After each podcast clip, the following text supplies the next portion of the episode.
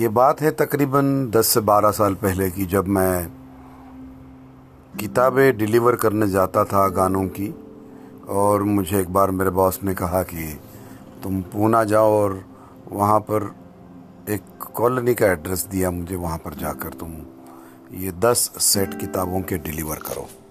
तो मैं वहाँ पर गया, बम्बई से एसटी की बस पकड़ के वहाँ पर पहुँचा, वहाँ पर उस एरिया में गया।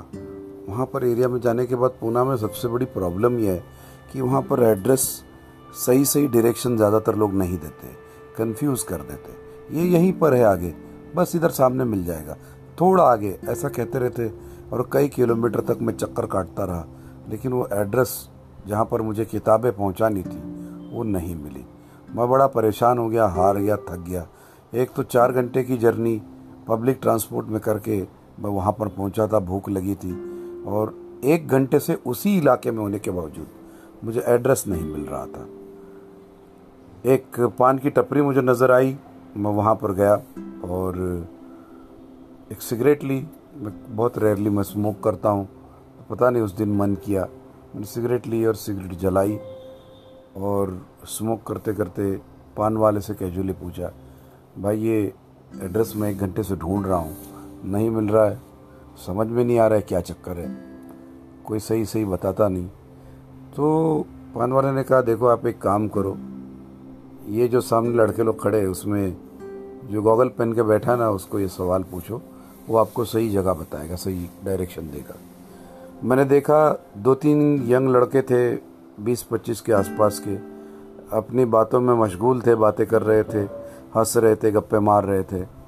उसमें से जो गॉगल पहना हुआ लड़का था, मैं उसके पास गया, मैंने कहा भाई ज़रा ये एड्रेस बताएंगे। तो उसने जिस तरीके से मेरी तरफ देखा, मुझे लगा he seems to be a very rough and rude and arrogant person, लेकिन मुझे मेरा काम होने से मतलब था। उसने कहा क्या एड्रेस है, तो मैंने धड़ाधड़ बोल दिया, ये रूम नंबर है, ये है, फलाना फलाना। उसने 1 सेकंड का पॉज लिया और उसने कहा कि आप वहाँ से सीधा जाइए, फिर ये पहला राइट आएगा स्टेशनरी की दुकान की, वहाँ से चलते रहिएगा। 50 कदम चलने के बाद आपको एक भंगार की हालत में एक एम्बेसडर कार मिलेगी, वो रास्ते के कोने में पड़ी हुई, एकदम जंग पकड़ी हुई, उसका कुछ भी बचा नहीं है।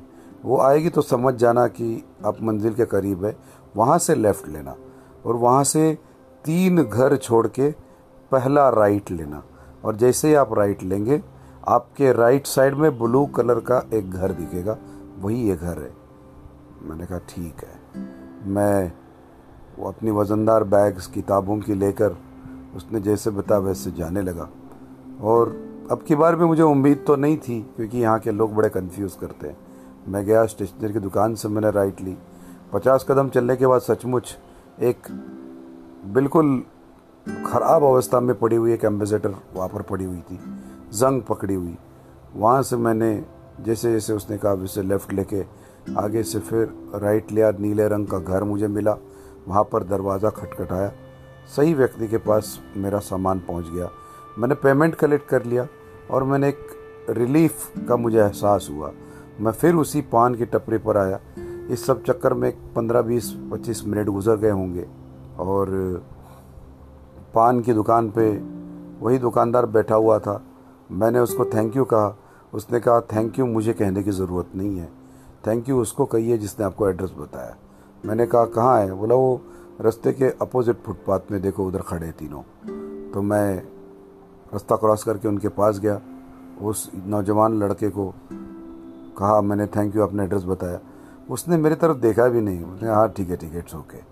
और मुझे फिर एक बार बुरा लगा कि how arrogant is this person, और फिर मैं चुपचाप निकल गया वहाँ से। जब मैं निकला था तो पता नहीं क्यों ऐसा लगा कि एक बार फिर उस लड़के को मैं देखूं दूर से, और जब मैंने देखा तब वो वहाँ से निकल चुका था, यानी निकल रहा था, और उसने एक फोल्डिंग स्टिक निकाली जो वाइट एंड रेड होती है, उसको उसने खोला और रास्ता टटोलते हुए वो आगे निकल गया। It was a shocking scene for me कि एक ब्लाइंड आदमी ने मुझे सही रास्ता बताया था। उस दिन मुझे एहसास हुआ कि उनमें और हम में सबसे बड़ा फ़र्क ये है कि हम सिर्फ देखते हैं और वो लोग देख सकते हैं।